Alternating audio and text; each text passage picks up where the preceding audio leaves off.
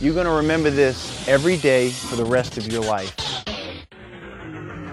If you want to get to a goal, if you want to get to your dream, you got to focus on all the little steps. You have to put in your time. You have to be patient, and you have to enjoy the process. Whatever you're doing now, whatever you want to be great at, whatever you want to be special at, I'm sure you you maybe already be good at it, but to be extraordinary, you have to do extra. I firmly believe that we are all here for a very specific reason, to do something truly extraordinary. But what are you going to do to get there? Welcome to the Magna Method Podcast, and I'm very fortunate today to sit down with Ethan Marine, personal trainer based out of Miami Beach, Florida. Ethan Marine is an outstanding trainer who I've known for over a year now, uh, almost two. A great trainer, a great person, a big heart, and um, honestly, uh, very taken back that he's a member of uh, the Anatomy team. He's terrific. He's also involved with several other businesses and clients, and just an awesome trainer. So I'm really uh, happy to have him sit down with uh, the Magnum Method Podcast today. We're going to put Ethan through a bunch of questions here, but I just want to start out asking Ethan Marine about his uh, pathway to fitness. But firstly, of course, welcome to the show, Ethan. Thank you for having me. It's great to have you.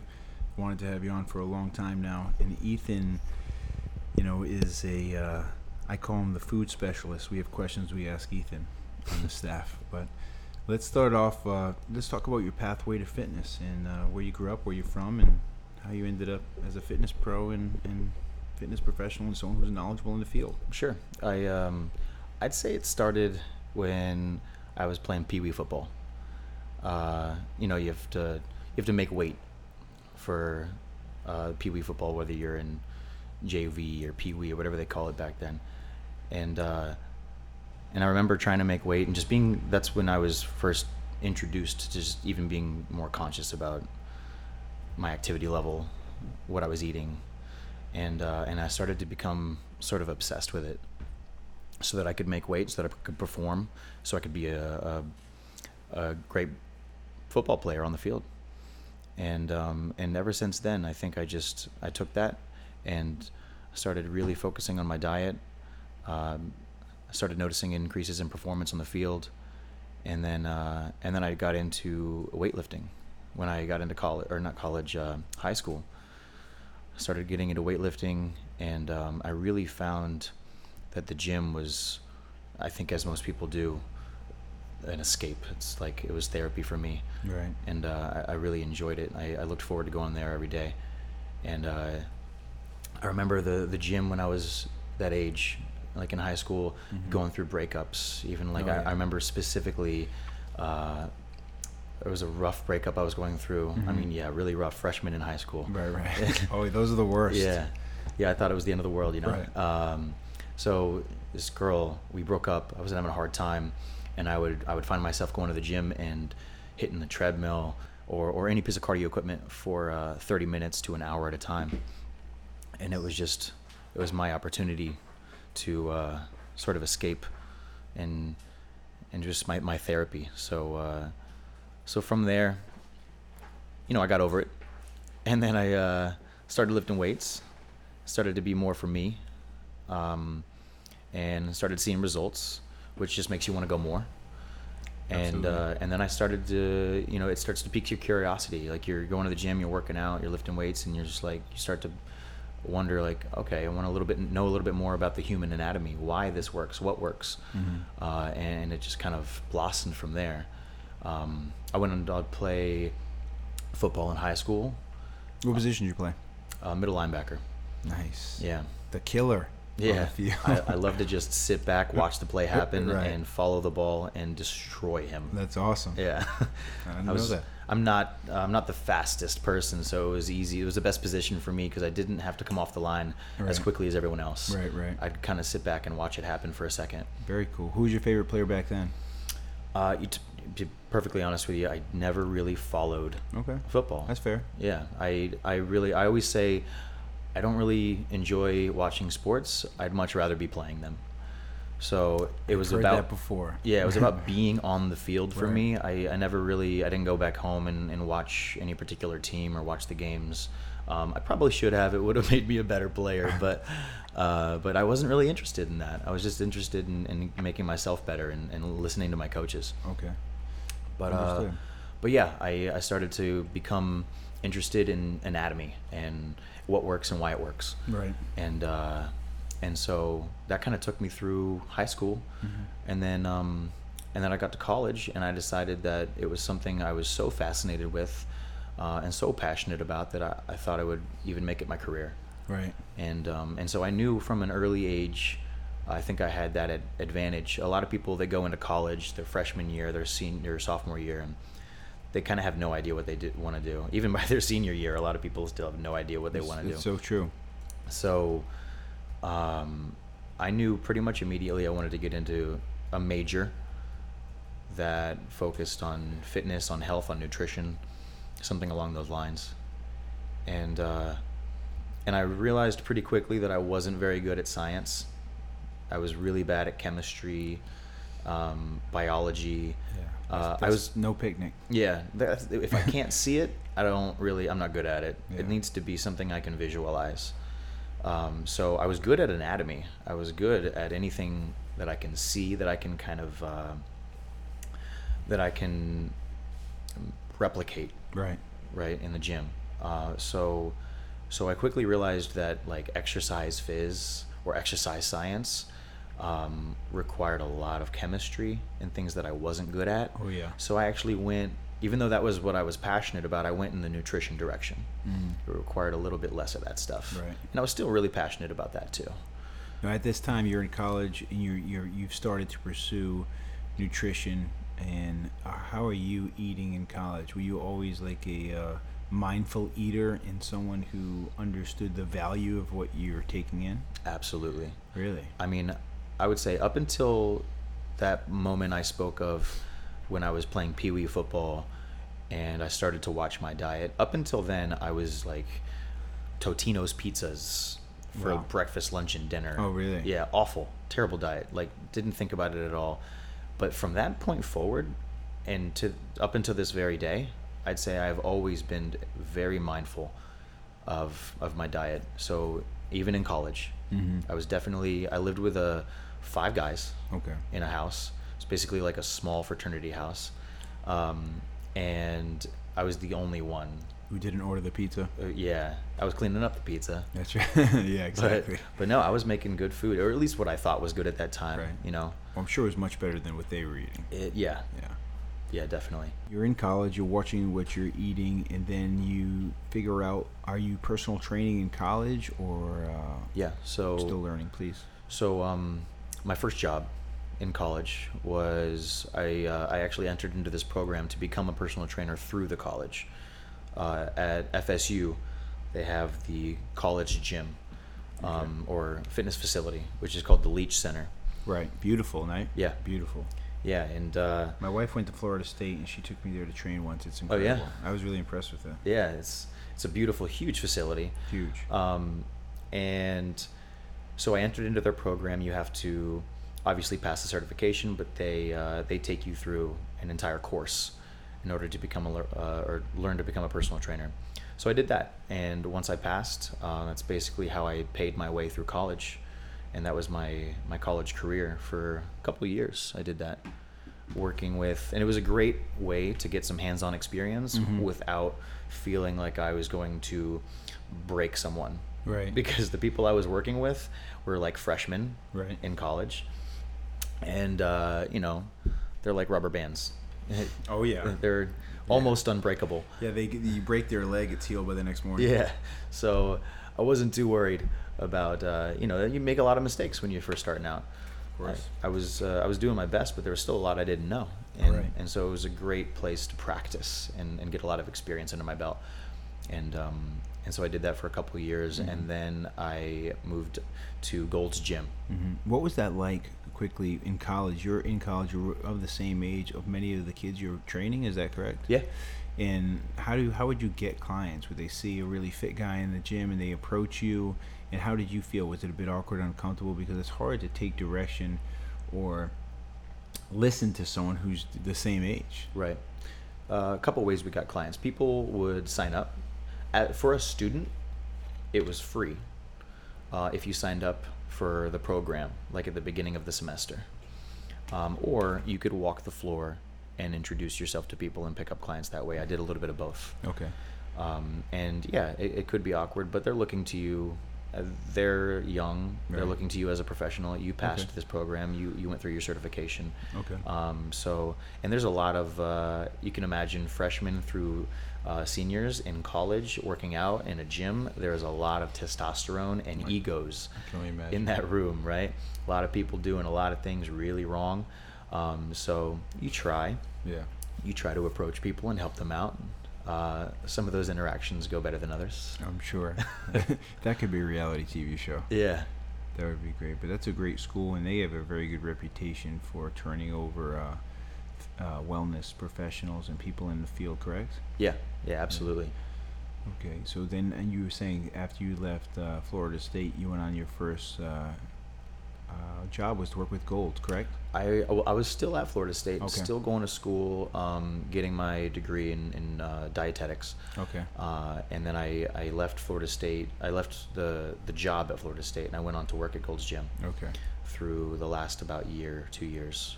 Gold's um, Gym. What what around what year was that roughly? That had to be oh seven, oh eight Gold's Gym in oh eight hardcore. I saw it even a little bit before that. I can yeah. imagine. But what was that like? What was the culture like there? Um, well, it's they're franchised, right, so that right. particular well, actually, three of those locations in uh, in Tallahassee oh, wow. are owned by the same group of guys. There's three Golds in Tallahassee. Yeah. Wow. Yeah, or at least when I left, I don't know what right. it's like now, but right. um, they were franchised, owned by the same guys, and uh, and it was yeah. I mean, they were catering to anybody who, any students mainly, who were not training at the uh, at the student gym, so it was still a lot of college guys, students, meatheads, you know, a lot of sure. a lot of testosterone in there.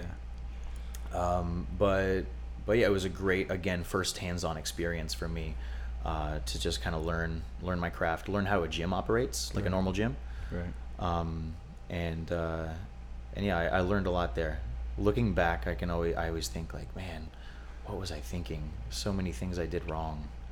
Yeah. But but I think that's a good thing. Yeah, I had uh, Louis Barone on recently. I've had him on a few times. He's a friend of mine. Um, and that's always the piece that we go back to. I can't believe I did that. I made so many mistakes then. But, you know, he mentioned this, and I've always felt this. You know, you're working with people, and you're not quite sure if you have all the answers. And I think when I started, I was pretty sure that I didn't. But the one thing that I did have was I really cared about their health. And if I knew there may be a better way, I was going to research that, and I was going to try to figure it out. Right. And I'm sure that's where you were as well. You cared about them. You know, you were making mistakes, but you make mistakes at the level of your knowledge. Yeah. You know, only based on what you know. So I can, I can only imagine how things were being done back then. But how did you evolve from there? Um, from there, so let's see, I graduated. Um... And I moved back home. I went, uh, w- which is Tampa, Florida. Okay. So I moved back home, and uh, at that point, I'm just, you know, college graduate with a degree. Uh, let's find a job. Right. So you're, you know, you're promised all. You have all these promises that you'll have this great career afterwards, uh, and everybody will be wanting to hire you. And it wasn't that easy, you know, coming out, especially around that time. Right. That was two thousand nine. It was right after. Right. Uh, the big crash. Right.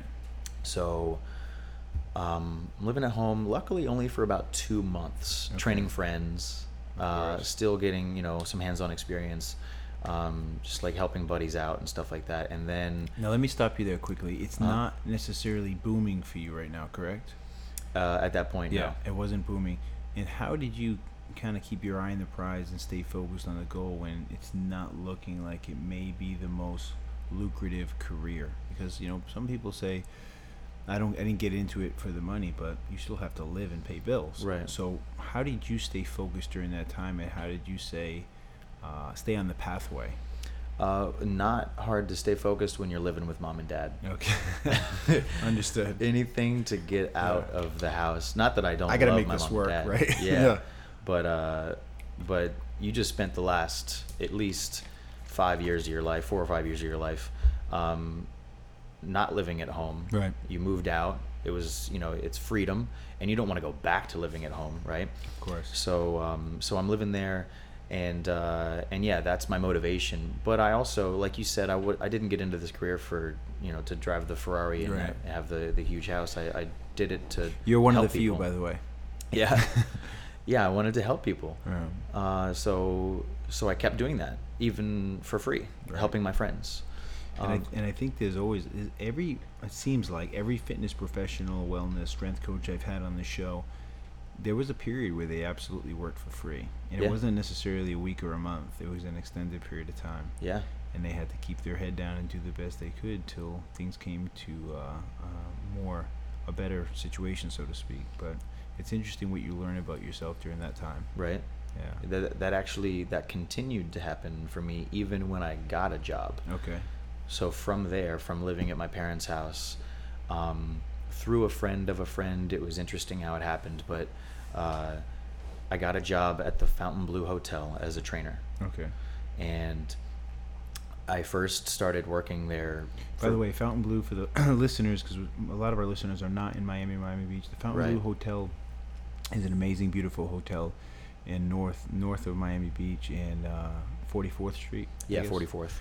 And they put a billion dollars into that hotel, so you can only imagine the people that come in and out of there. It's beautiful, and they have a great fitness space, and that's where you were working at that time, yeah, correct? Yeah. Okay.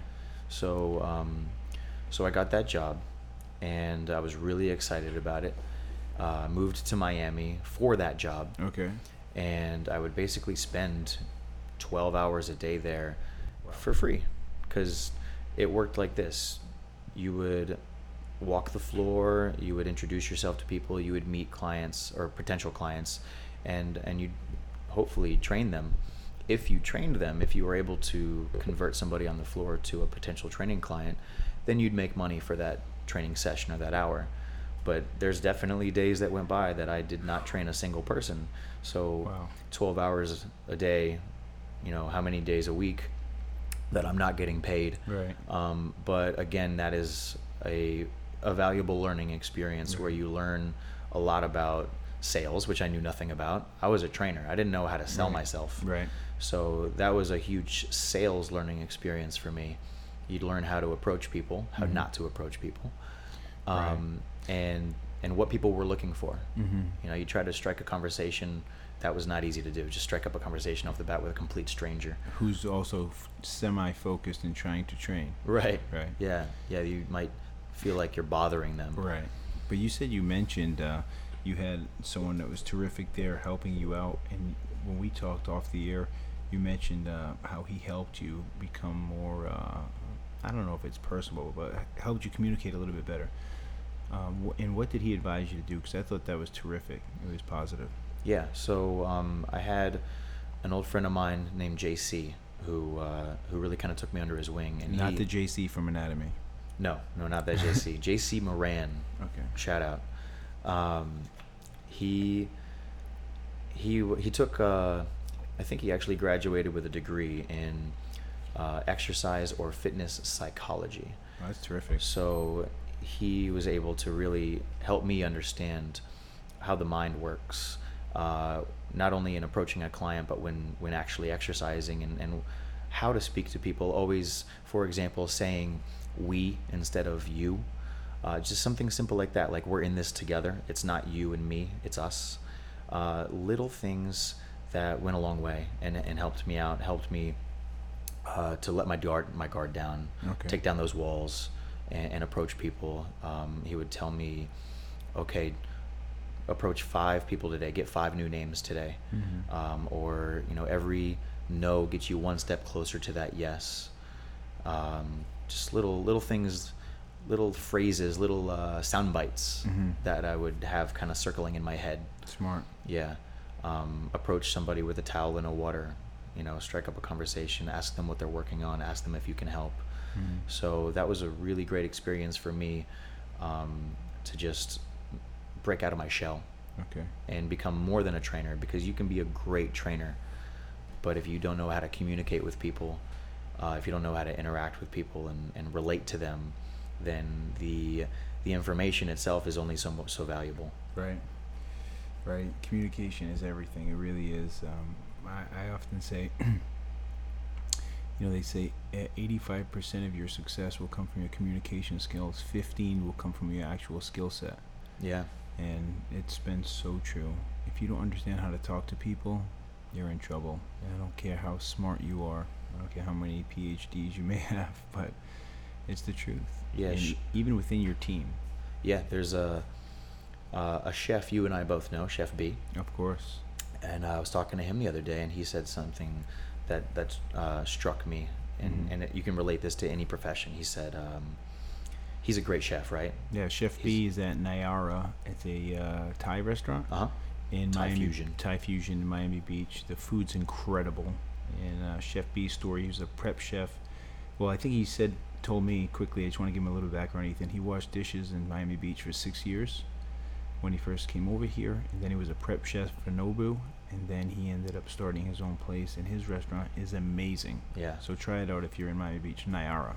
So he's a he's a very successful guy. He's got a restaurant with amazing food. But he was saying, being a great chef isn't enough. He said, to just be a great chef, to just produce great food isn't going to make you successful. Because you see him, when you go to his restaurant, he's barely ever behind the line. He's interacting with people, he's talking to people, socializing, connecting. That's why he's successful. Oh, yeah. So he understands that, and I think that's really uh, valuable. Mm-hmm. A million percent, I respect him to the end of the earth. And, so, uh, you're absolutely right. Being a great trainer isn't enough. Just knowing the information right. isn't enough. Right. Yeah, it, you're absolutely right. If you are, you know, the most in shape, fit, smart, intelligent, no systems, no protocols, energy systems, amazing at programming. I tell you, I've been around some amazing strength coaches and wonderful personal trainers who no one wants to spend a second with. Yeah. It's true. And it's torture watching because they are still successful, but the amount of success they could have, right. It's sad to see them miss opportunities. Right. It's really sad, but they're also the same people that no one can talk to. Yeah. You know, they don't, they're not open to it. Right. They're you know? a book. Yeah. It's it's really sad. I mean, around personal trainers that work incredibly hard and they crush it, but they could have so many opportunities. They just don't understand that they, it's not worth offending certain people. It's, why don't you just become a part of the conversation and aid and assist? You know, but it's it's something that people, I, th- I really feel either get or they don't get. Yeah. I really do, so. I'm sorry. Okay, so, uh, you know, you, you your communication skills at the Fontainebleau, and then from the Fontainebleau. Mm-hmm. Uh, so from there, I'm working at the Fontainebleau for four years. Mm-hmm. Um, worked my way up to senior trainer. Um, really producing very well over there. Uh, making good money, happy. Uh, and then I am introduced to a company called Barry's Boot Camp. And, uh, and... while still working at the Fontainebleau, um, I start working alongside um, a couple guys with that company, and then they open, and I begin to train also at Barry's Boot Camp. So I'm now doing uh, both. Right. And my, my and one-on-ones at... T- tell tell the, everyone what Barry's is, because most people will know, but for the people who won't know. Okay, so Barry's Boot Camp is uh, it's a group fitness facility. They only do group fitness. It's a boutique style. Um, high intensity interval training with uh, treadmills and uh, and weight training. Right. So um, so I'm doing all of my group fitness there. Uh, I'd say teaching about twelve classes a week, and then I'm doing all of my one-on-one training at um, at Fontainebleau. And what's the environment? What's the you? So you talked a little bit about the environment at Fontainebleau, but talk about the environment at Barry's and what type of people are coming in there, what they're looking for, and you know the.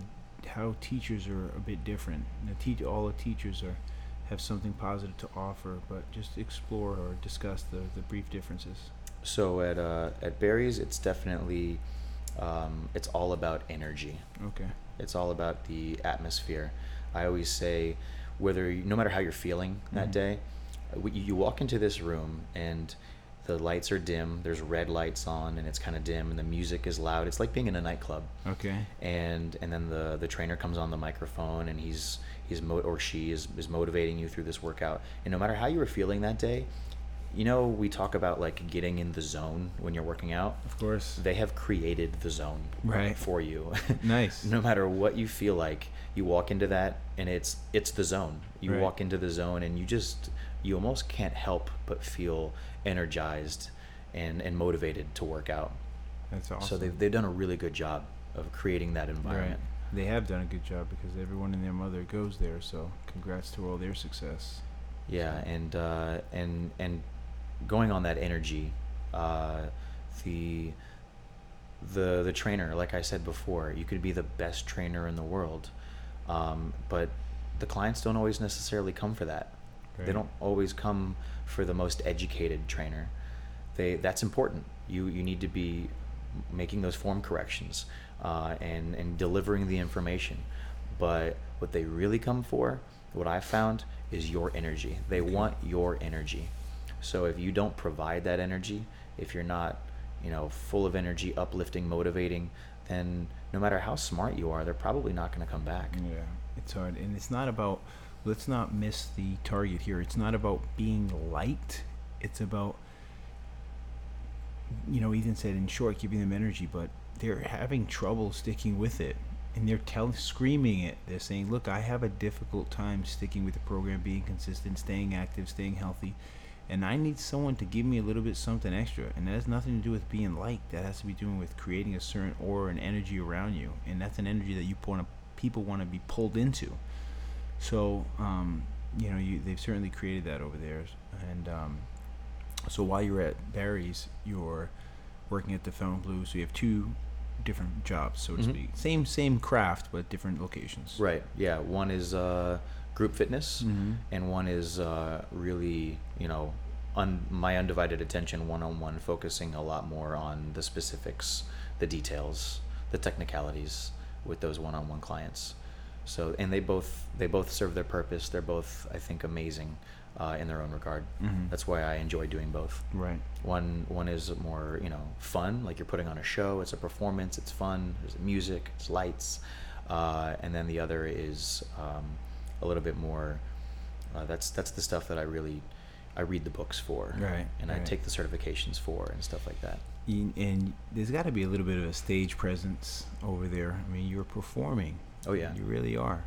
And do some instructors take it to the next level in regards to their performance? Absolutely. Yeah, I would say, which so isn't the, necessarily a bad thing. Right, and, and often those are the most popular instructors right. too. There's, I remember taking classes from instructors who, regardless of what exercise they were having me do or what the workout was like, they were so fun or funny or their energy was so great that I didn't care. Right. They could have me do most ass backwards exercise. I'm not right. saying they were, yeah. but uh, I was having a good time. Yeah, you know, and then that made me want to come back.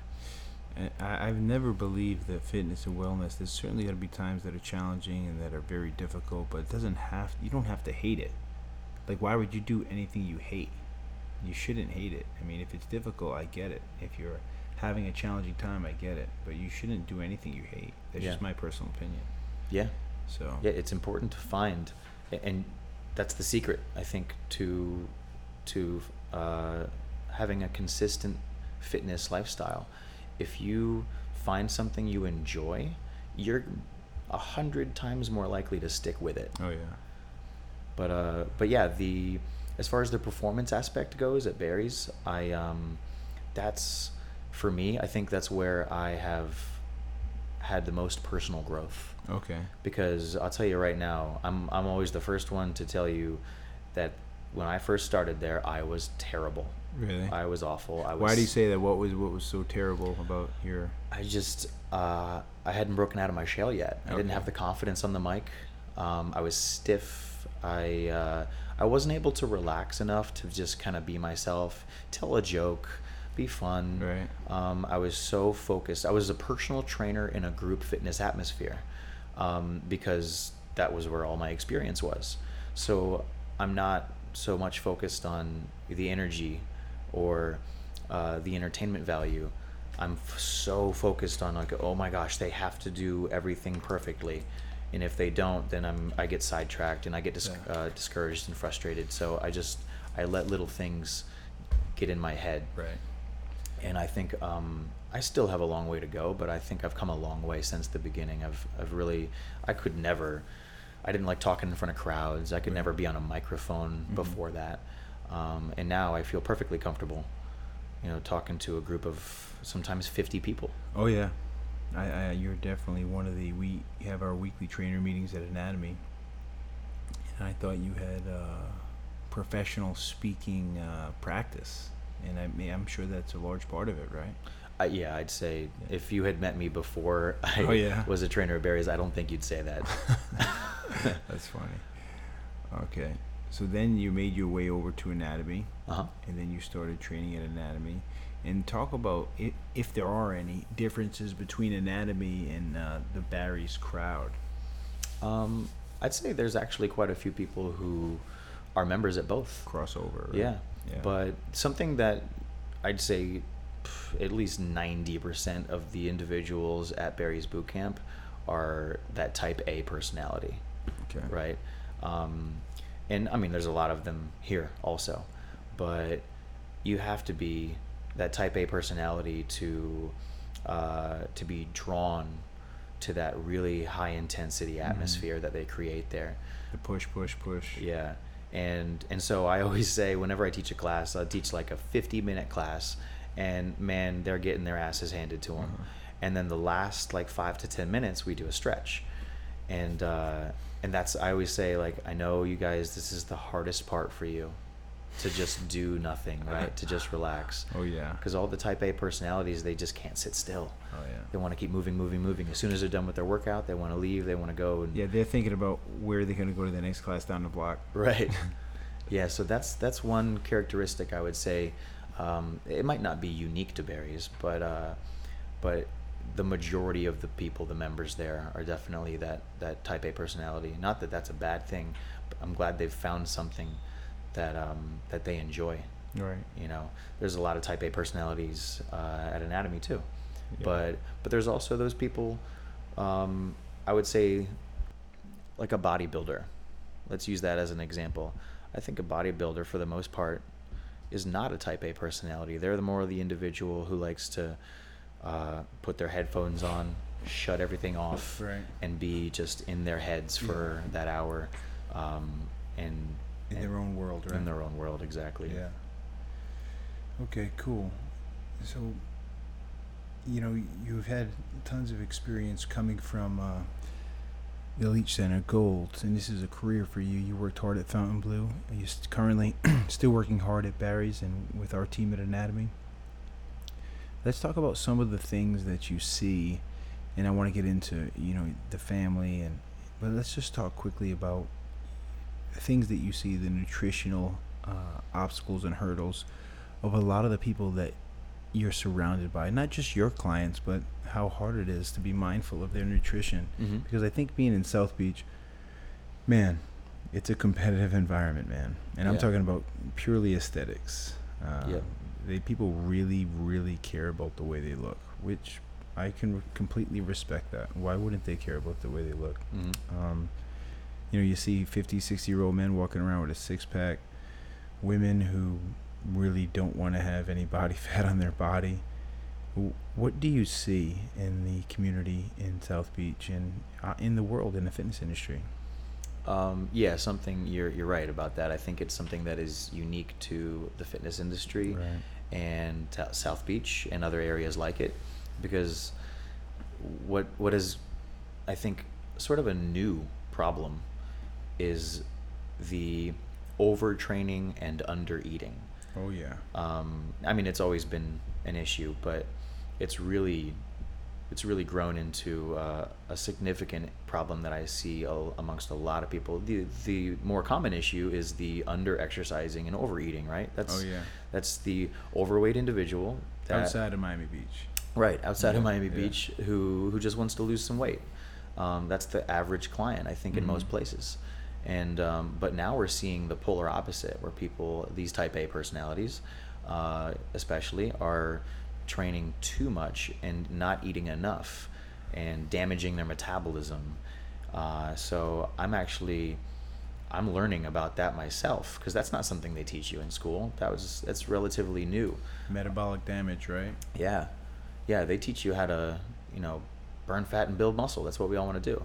Yeah. Um, but they don't teach you about overtraining and undereating and, and how that can affect your metabolism. So mm-hmm. that's the unique problem, I think, to South Beach right. that I see a lot of. And I'm right. I'm still learning about it myself, and I'm I'm trying to help uh, anybody who comes to me uh, who I think is a an, an unfortunate victim. Right.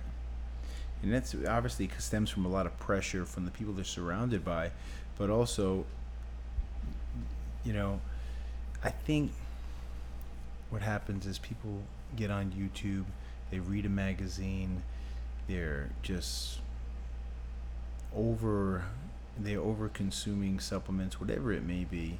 They're not mindful of just the whole food that they're putting in their body, and they everyone wants to fast track everything. Oh yeah, expedite they, the process. Yeah, man, I want, I want to get there. Let's go. I want to get there. I want to look like you. I want to look like that. Which I'm, dude, it took me thirty years to get where I am, and I think I got a lot of flaws, but I can understand why they feel that way. I just wish that there was more, you know, put your time in, take your time, build that foundation, and the rest will come. But I just, um, how do you, how how do you explain, how do you advise clients, people around you, people who are searching for the ultimate body, physiques, uh, on proper nutrition? Because it's hard to break through. Yeah, yeah, I think, uh, one of the most important things that doesn't get talked about a lot within fitness is patience, because you're right, everybody wants to expedite the process. They want it ha- they want it to happen as fast as possible, and that that's usually the least healthy route.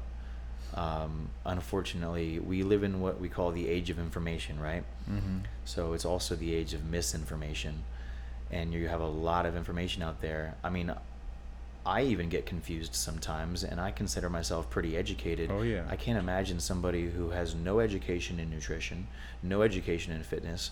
They're given all of these contradicting um, articles or information on the internet, on social media, uh, and they don't know what to believe.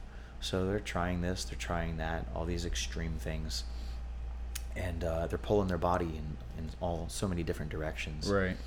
Um, so, so something I try to be is a voice of reason on those social media outlets, mm-hmm. uh, preaching balance, preaching patience, um, because it's going to take a little bit longer, but mm-hmm. the results are going to stick, and uh, and you're not going to be yo-yoing up and down so much with your health. And that, that speaks to intention. We always talk about intention when you're training. Like, what is your intention when you train? But what is your intention with what you're consuming? Keep in mind that a lot of these products probably do what they claim to do in the short term, but people aren't aware of what's going to happen long term and the amount of damage that can be caused.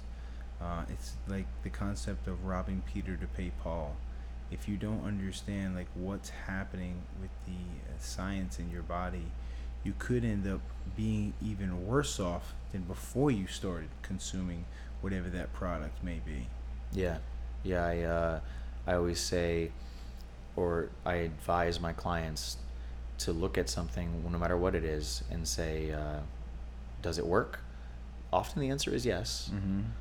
But the second, more important question would be, is it sustainable? And often the answer is no, mm-hmm. uh, to these fast track plans, these, right. these extreme diets, these, these extreme supplements and workouts. Right. So those two things, um, they often go hand in hand. Yeah, it works. Nobody's denying that it works. Right. But is it sustainable? Is it healthy?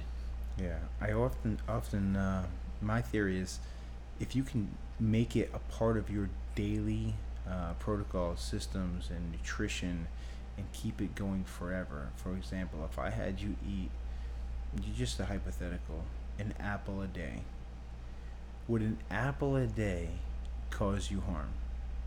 Absolutely just, not. Yeah, an apple a day. And if you want to call it an organic apple, so be it. Would that be harmful to you? Of course it wouldn't. Right. If something's going to harm you after three, four, five days when you stop taking it, you should really give that some thought. Yeah. And what's happening inside your body. And then it's hard to come up with answers if you don't have a background in science, but you can certainly research or ask someone who is knowledgeable. Right. Like an Ethan Marine. So I, I think people really need to pay attention to what they're putting in their body now more than ever. Yeah. Really. Yeah, I couldn't agree more. And and that all goes, you know, also on opinion, and and it's all relative to each individual, because right. you could you could go into further detail with whether it's we should do a vegetarian diet or uh, whatever diet you're talking about. There's no there's no perfect diet, I think, is the, the message I'm trying to deliver. There's a lot of people come to me and they say, what's the best exercise for this? Or what's the best food for this? Yeah. And there is no best anything yeah. in the fitness industry. I think people need to kind of get away from that idea, detach from the concept of there's this one best thing. Right. It's uh, it's going to depend on that person, and uh, and it can vary. Mm-hmm. There's no like this is right, that is wrong, this is good, that is that is bad. That doesn't really exist in the uh, in no. the industry. No, it really doesn't. And and more for, to the point that everyone's totally different. And they, you know, keep in mind, when they approach you, they think they're asking you the most intelligent question ever, because I want to cut to, through the bowl, and I want to get a great answer from Ethan. So I'm going to ask him what the best food I could possibly eat to get in the best shape of my mm-hmm. life, or what's the squats, right? I should be doing squats every day. Cannot, Which, yeah. Cannot tell you how many times I've been asked that question. Oh, yeah. What is the best this or yeah. that? Oh, yeah. And then I say, well, you could do squats. Squats are a wonderful exercise, but what do you think's going to happen to your knees after you're doing squats every day for three weeks? Yeah. Or your hips? Right. I mean, you're just fast-tracking yourself to a replacement or a hip issue. Right. I don't care what anyone says. I don't care how many articles you read that deadlifting every day is actually good for you. A chronic pattern is going to cause harm. Yeah. Trust me, I'll win that argument. So, yeah. you know, if you don't understand how joints work and how much you need to rest in between specific movements, you're going to have major problems within your body. Yeah, and even, um, hey, t- let me take a look at your squat. Mm-hmm. Are squats good? Yeah, they're great, but yeah. let me take a look at your squat first. Should you even be squatting in yeah. the first place? Maybe your squat needs a lot of work before mm-hmm. we start to uh, load it up. Right. Yeah, uh, for sure, for sure. You know, that, that that's great when people ask what the best food is, which kind of segues us into your family, and, and Ethan's a family guy. He's a he's a husband. He's also a dad to a little one. How old's your little one now? She's two and a half. She, she's two and a half. And how, what kind of stance do you take as parents with uh, your little one? Because I know it must be so incredibly hard to set a positive pathway with nutrition and even behavior at that point. Yeah. So how do you handle that? Well, luckily, at the age of, you know, from... from two and a half, from everything that I've experienced so far with my daughter, we have been in control, right? Um, I know one day that's not going to be the case, but as long as it is, then I am going to do my best to control what goes in her body. Um, I can at least control what is around, mm-hmm. what she has uh, readily available in the house. Um, if I if I have a bunch of junk around available, then that's what she's going to eat. Right. So I just don't get that stuff. It's just not at my house. Right. So her diet is, uh, it's as organic as I can make it, mm-hmm. you know, as organic as we can afford. Mm-hmm. Um, I usually say um, all animal products, organic or grass-fed mm-hmm. or, you know, all of them. Yeah. Is it hard? If it comes from an animal, okay. that, that's pretty is it, strict. Is it expensive to do that? Very. Yeah. Yeah. Could the, could the average person who's got three mouths to feed, or let's say two mouths to feed, who's on minimum wage, afford that? Absolutely not. If yeah. I had a second daughter, I couldn't afford it. Okay. There's no way. So luckily, I'm in a position where I can afford it at the moment. Right. And that's even, I would say, eighty percent of the time. Okay. There's that twenty percent of the time where it's not. Right. Um, and that's that's also for the for the produce, the fruits okay. and the vegetables. I try to keep them organic. Um, and as clean as I can, as often as I can, mm-hmm. and um, and we also don't have her consume any uh, dairy for the most part. Um, my wife is lactose intolerant. My daughter's not, but um, I'm just not a big fan of right. too much dairy in the diet. Okay.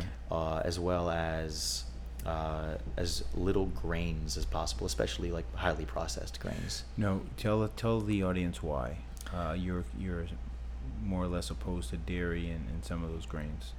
Uh, well, there's a lot of different reasons, but if you were, I'm not gonna say that I'm I'm paleo. Okay. But it, it goes based on those those paleo ideas. Okay. Uh, where those things, especially if you look at the milk that we have today, it's not the milk that we had, you know, when your parents were growing right. up.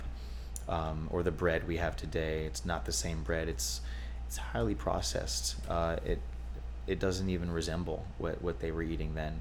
Okay. Um, it just has so many additional ingredients that sure. we consider toxic right. on many levels. Uh, the the grains are shown to produce inflammation. Um, some people don't respond to them well at all. Some of them respond just fine to them. So again, that's that's an individual decision to make. Uh, that's all relative. I, I'm not going to say no one should have milk and no one should have grains. Um, I'll never say that about anything. But uh, I can tell you this. The diet that we currently have with my daughter, which is really just, we like to ask ourselves, does it grow from the ground or does it come from an animal? If the answers are yes, she can eat it. Pretty much it. Keep it simple. Um, now, grains are not edible from the ground. They have to be processed to be edible. So that's where that exception comes in. And there are, of course, exceptions to the rule. Okay. Um, but I will tell you this. In a two and a half years, she's been sick uh, about two times. Wow. Like one time, like really sick. Uh, the other time, kind of sick.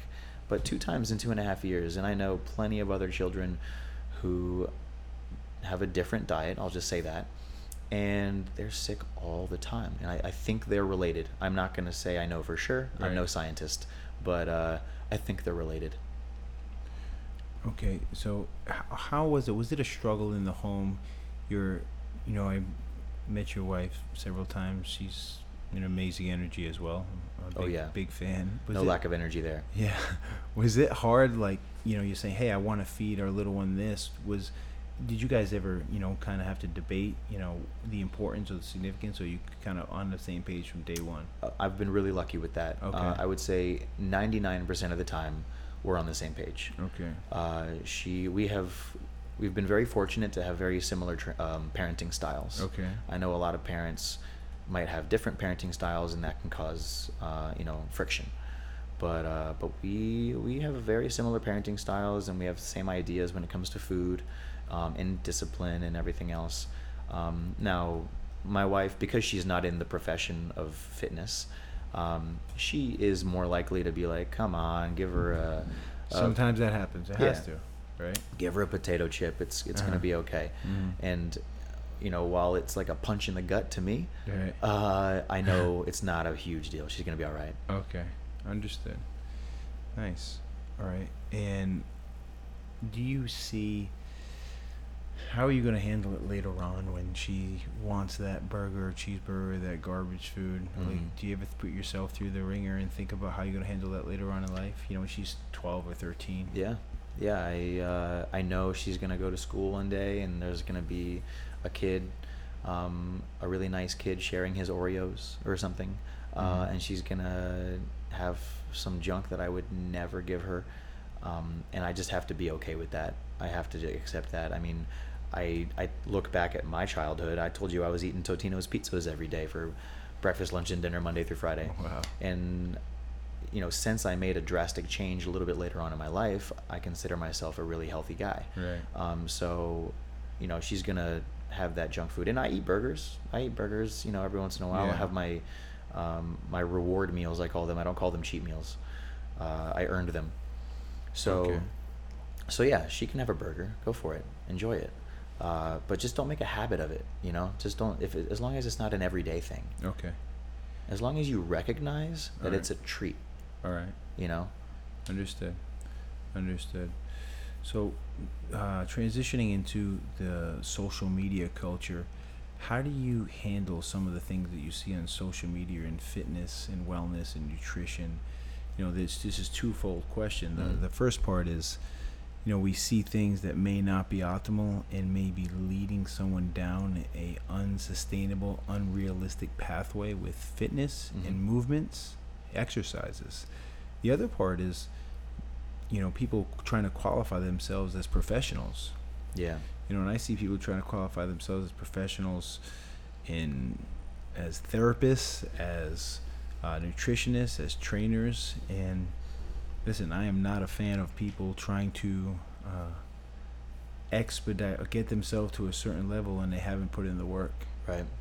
You know, I feel like I ha- I have to put ten more years of work in to get to a better, higher level or a more knowledgeable level. And how do you feel about this social media community when people aren't necessarily qualified to give advice? Yeah, that's uh, that is a constant battle that goes on in my mind on a daily basis. Uh, I I try to be, like I said earlier, the sort of a voice of reason.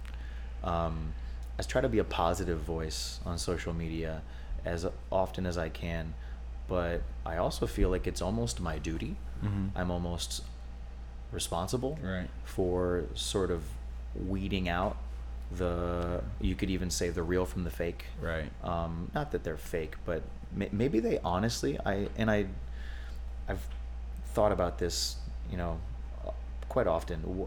A lot of these people, they might genuinely believe that they are doing the right thing and helping out, even though it's the wrong information. Now, there's people out there who know this product is B S, but I'm trying to make a buck. Right.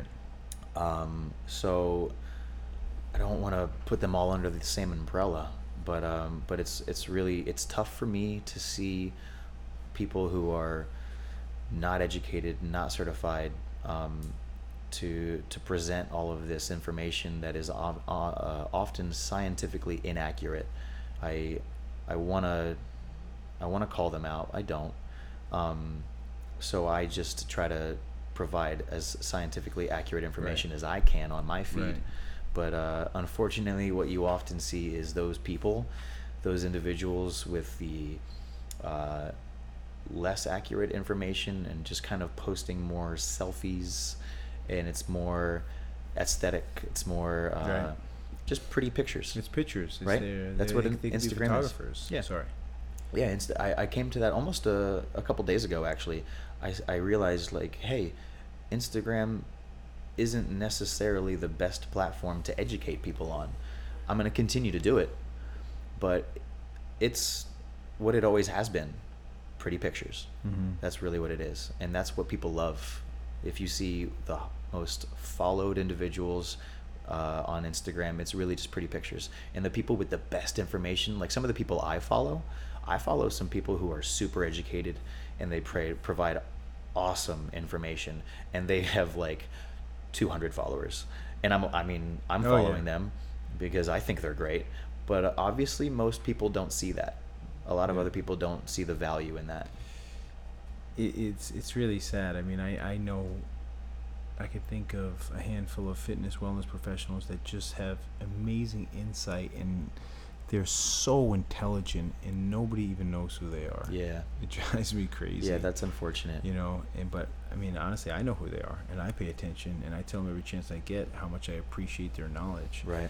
But I think there's also an aspect in social media where, you know, you have to be very careful. You have to be very careful because there's certain people who may be very intelligent and they call people out or ridicule or say you're an idiot because you're doing this. And I listen, it's not the best way, it's just my way. I always try to tell myself, are you going to jump into that conversation and rip someone to pieces, right, or tell someone that they're, you know, out of shape and lazy, or they're a bad uh, teacher or an instructor or a parent? And I'm saying that's not going to help anyone. Yeah, I always err on the side of, let me give them a solution. Let me be a part of the solution and not the problem. When the problem is creating more chaos and uncertainty and, and more of an issue, I want to provide them with what I feel may be better options. Right. I just don't think enough people do that. No, you're right. There's, I think, uh, too often the response is uh, negativity, ridicule. You've You've got plenty of internet trolls out there. Oh yeah. Who are just, yeah. I think they're just sitting there, surfing the waves, uh, looking for yeah. people to, to take down. For sure, I have this uh, picture of, you know, an internet troll, and they're in a dark room with the computer open, and they're staring at the computer, and they're rubbing their hands together like I can't wait. I can't wait to see something that I can jump on. Yeah. And I always said, oh, let me check out this person. I want to see who this person is who acts like that. And I click on their picture, and it's a picture of like a Homer Simpson or something. Right. But right. there's no pictures of themselves. Yeah. That speaks volumes of who they are. Exactly. So, okay, cool. So, you know, what what would be advice that you can give um, some young fitness professionals, uh, trainers, nutritionists that are starting off in the business? What what would you like to pass on to them that, you know, you didn't necessarily have passed on to you at an early uh, early stages in your career? Um, I guess what we talked about earlier, uh, really refining your communication skills. Right. Because that was something that I was nobody ever taught me how to do that. Nobody even told me that that would be important. Uh, it was all about the education, the information in the book. Right. Right. Pass the test. Uh, know the information. Know the anatomy. Know the science. Um, and and I felt like I I was really good at that. Uh, I've I've come to learn um, now that there's so much I still don't know.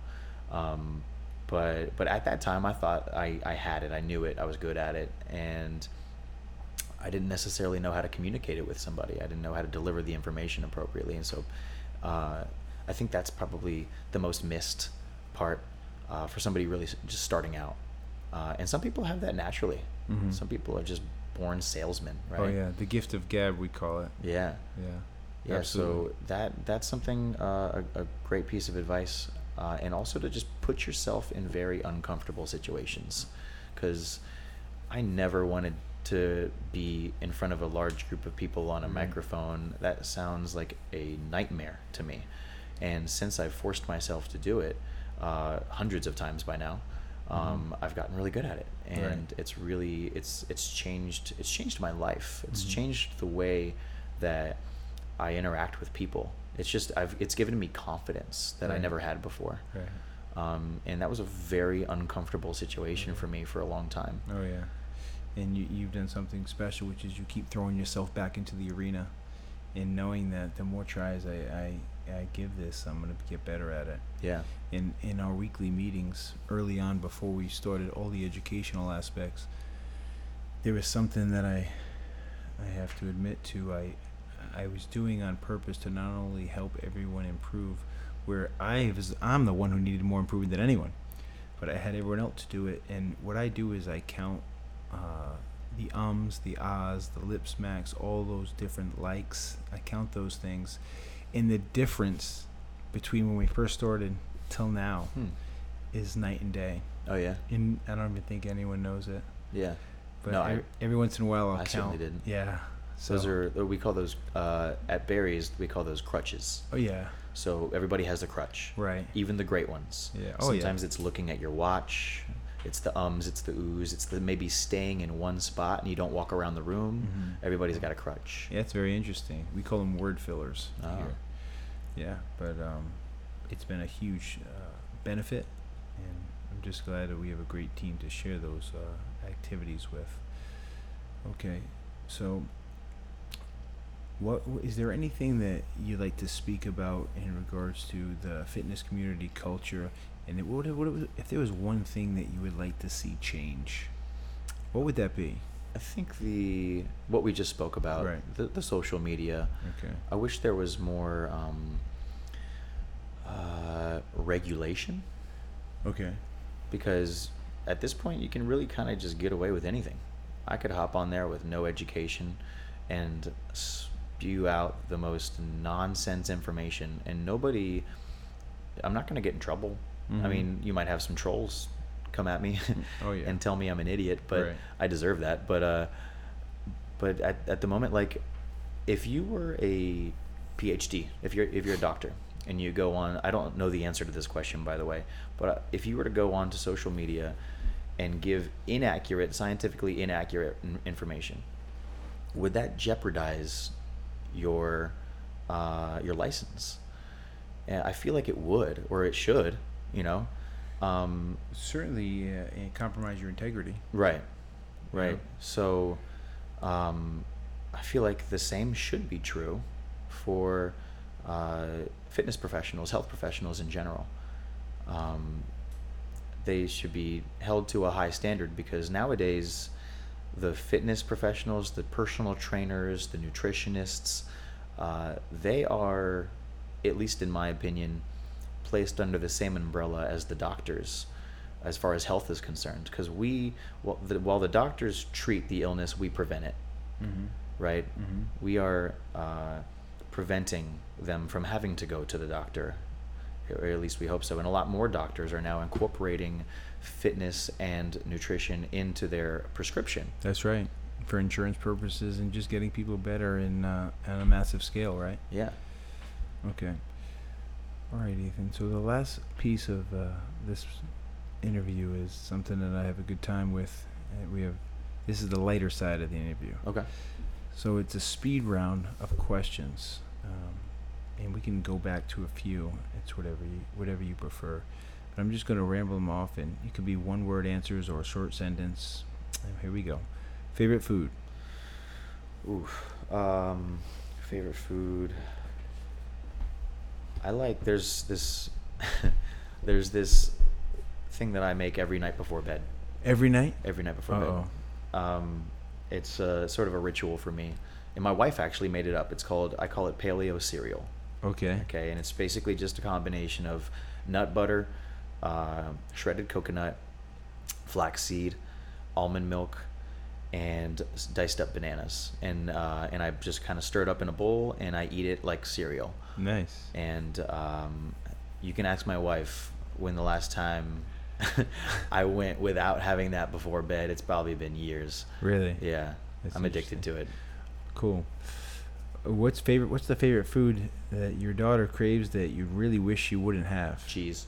Cheese. Yeah, you know those cheese sticks? Yes. Yeah, like the peel. Yeah, string yeah. cheese. String cheese, exactly. Yeah. I loved them when I was young too. We make sure they're organic. Okay. But uh, still. Yeah, still. Understood. Favorite ritual? Favorite ritual. Um, hmm. Some people use like morning coffee or you know quiet time. Oh yeah. Maybe. I mean, I I need my morning coffee in order to literally just be a good person. I always say I'm a better person with coffee. Right. Uh, I have a ritual that I do not as often as I'd like. Uh, here at Anatomy, I, I go into the cold plunge. Nice. Um, and I spend about, depending on the day, five to ten minutes in that cold plunge. Okay. I put on some headphones. I turn on a guided meditation, nice. uh, like on YouTube, and I just close my eyes, and um, and it's a really great opportunity for me to just kind of gain some sort of reflection. Uh, when you come out of that, you just experience so much more gratitude, oh, yeah. uh, and it just changes your perspective on things. Nice, very so nice. That's it's not a ritual that I do daily, but it is one of my favorite rituals. Fair enough. Favorite pastime? Favorite pastime? It's got to be just spending time with my daughter. Okay. Is yeah. there a favorite activity? Uh, we we like to do the, uh, on Snapchat, we, we do the face filters. Okay. She calls them silly faces. Nice. Um, so we do those together. That's fun. Sweet. Favorite sports team?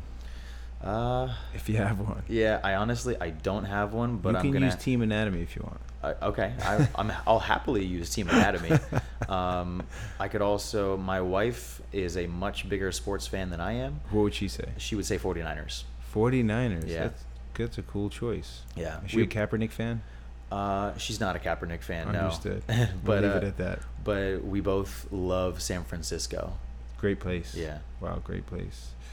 Favorite movie of all time? Um, Forrest Gump. Definitely Forrest Gump. That's a great movie. Lots of great messages. Yeah. Can't tell you how many times I've seen it. Nice. Now, will you go see Sully? Sully? Yeah. There's a, there's a movie out now. This is this. But I just asked Ethan about a movie that's out now. You could tell he's so disconnected because he's so involved in his work and his family, which is actually a great thing. But there's a movie out now about the pilot who took the plane down in the Hudson River to oh, save his okay. life. Tom Hanks. You know, I, it's funny that you mentioned... I didn't know that there was a movie out about it now, but that actually explains why there was a documentary on it right. on last night. Of course. That I caught a little glimpse of. Right. Um, Marketing. But, but yeah, exactly. Um, yeah, the, it's funny that you mentioned that because somebody the other day asked me, hey, did you see this movie? Like the, like a movie that's in theaters right now. Right. And I, I almost laughed. I know. Because they, they're not a parent. Yeah. And they just they don't understand what it's like. I can't even remember Listen. the last time I went to the movie theaters. I really can't. Listen, I'm a movie fanatic, and I used to see movies two, three times a week. I'm not a parent, and I haven't seen a movie in a long time. Yeah. And I love it. And I, I do never too. Go. I never go. I so. don't really watch T V. I'm not a big T V show. Like, I don't watch, uh, you know, like Game of Thrones, like a series that you kind of keep up with. Right. I don't I don't do that. Okay. Uh, but I do love movies because okay. I know that's just two hours that I need. Yeah. You know? That's true. Uh, favorite T V show? Friends. Nice. No doubt. You watch the reruns? I've watched every episode at least a dozen times. It's funny. I own the entire set. Yeah, that was a good show. It really was. Favorite book? So, I wish I read more books. I or favorite audiobook. For okay, so yeah. one of my re- my New Year's resolutions mm-hmm. was actually to read more books. Okay. Because I find myself reading a lot of articles. I find myself watching a lot of YouTube videos. Right. Um, but I, I wish I read more books, specifically because uh, one of the things that my mom mentioned the other day, she said, um, when you were young, I used to read a book with you in the room, with you and the kids in the room, you and your, your brother. Um, I would read a book, not only because I wanted to read a book, but also just to set a good example. If you're always on your phone in front of your daughter, then your daughter is always going to be on want to be on her phone. Oh, yeah. If you're always reading a book in front of your daughter, then your daughter is going to be more inclined or more interested to to read books. True. Just to set an example, that alone. So true. Um. So, so I haven't read a book. My it was my New Year's resolution, and uh, and I've been really really bad at it.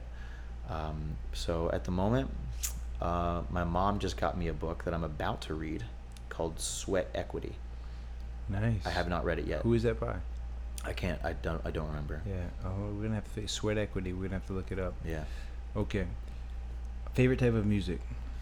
Literally everything. If you everything. were to, yeah. If you look at my playlists, it's like Britney Spears, house music, country, uh, and then Nirvana. It's all across the board. I always say, any music that produces some sort of emotional Um, response is good music. Hmm. That's great. I mean, I'm pretty much like that too. You might hear Snoop Dogg to oh, Ty, yeah. to Ty McGraw. Yeah. It's pretty, pretty all over the place. Yeah, the, the old school hip hop is. Oh, yeah. I think that's that's one of my go tos when I'm working out, especially. Yeah. Always with uh, with the Tupac and the, the Snoop Dogg and the Biggie. For sure. Sweat Equity, by the way, everyone, is uh, by Jason Kelly. And it's inside the new economy of the mind and body. And it looks good. I'm going to get that today. Yeah. Thank you, Mom. Yeah. Thank you, Miss Marine. Favorite quote? Speak softly and carry a big stick. I heard that this week, or last week, from Grant. Yeah. Except he said carry a big mace. Yes. Right? Yeah, exactly. Yeah. I like the loudest guy in the room is the weakest guy in the room. Yeah. That's always been a favorite of mine. That those those two uh, quotes actually kind of go hand in hand, that's right? That's right. That's right. Favorite uh, mentor, someone really impactful in your life? Um, I would have to say my dad. Nice. Yeah, my dad is um, the most selfless man I've ever met. Uh, everything is for us. He would he would quickly give up his dinner so that, not because we didn't have enough to eat, but like, and I had my plate full of food, and he would give me his food just so my plate could be more full of food, right? right? And he would not eat. That's that's the kind of selfless person he is. That's he would a, do put always put us kids in front of himself. It's incredible, really. And he's uh he's the most patient, calm man that I know. Also, which uh, I attribute. I have I have those characteristics too. Yeah. I can be very patient, very calm. I'm shocked to hear that. Yeah, knowing you, you're exactly like that. Yeah. I get that from him. Yeah, for sure. Okay, last question. If there was, there's a giant billboard on I ninety-five. Hmm. What would you put on that billboard? It could be a one-word thing. It could be a sentence. Could be a phrase. What would you put on that billboard? I would probably put, put your phone down. Yeah. Nice. That because would actually be perfect. I just recently watched a, a very emotional video about um, somebody who was hit by a uh, person texting and driving. Oh my God. And they had they confronted, you know, other people like, hey, do you text and drive? Yes, I do. They talked about it a little bit, and uh, and I think any reminder, because it's, I mean, you look around you.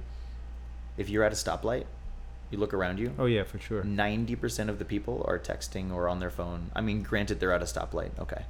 Um, but I think I think that's actually one of the most important things you can put on that billboard. If Absolutely. Anybody, as long as somebody took it seriously, put your phone down. Yeah. Although, you know what? If they're on their phone, they're not going to see it. That's a good point. That's a good point. Yeah, if you get if you're at a stoplight in Miami Beach, every single person's on the phone. Yeah. Every single person. It's a miracle there aren't more accidents. Something I saw the other day that, I mean, I don't know if this is unique to Miami. I doubt it. The light turned green, and the person didn't move, right? So they were on their phone. They were texting. They didn't notice the light turned green. But the person behind them didn't beep. Usually would beep, right? Right, right, right. Like, move. They didn't beep either because they were on their phone too. And like three cars in a row were standing, just sitting there at a green light. None of them honking their horns because all of them were on their phones. None of them noticed. Yeah, it's extremely dangerous, and of course I've been guilty of it in the past, so yeah, I gotta do a better job myself. Ethan, thank you very much for making time. It was awesome, and we're gonna get this up this week. Um, once again, is there anything you want to plug uh, what before we get off the air? Um, anything you want? I'll, I'll, I'll go ahead and shamelessly plug myself. Nice. Ethan Marine please, Fit please. on uh, on Instagram. Um, Facebook, Twitter, and yeah, and Facebook also. Okay. Yeah, Ethan Marine Fit. Okay. Uh, come, come find, hopefully some in some educational, insightful, uh, posts that are gonna preach a bit more balance, um, and and help you find the right information with with uh, that that are backed by science. It's not a gimmick, right? Right. Absolutely. Ethan, thank you very, very much for making time. Uh, thank you for being on the Magna Method podcast. Much appreciated, my friend. Thank, thank you. Thank you very much.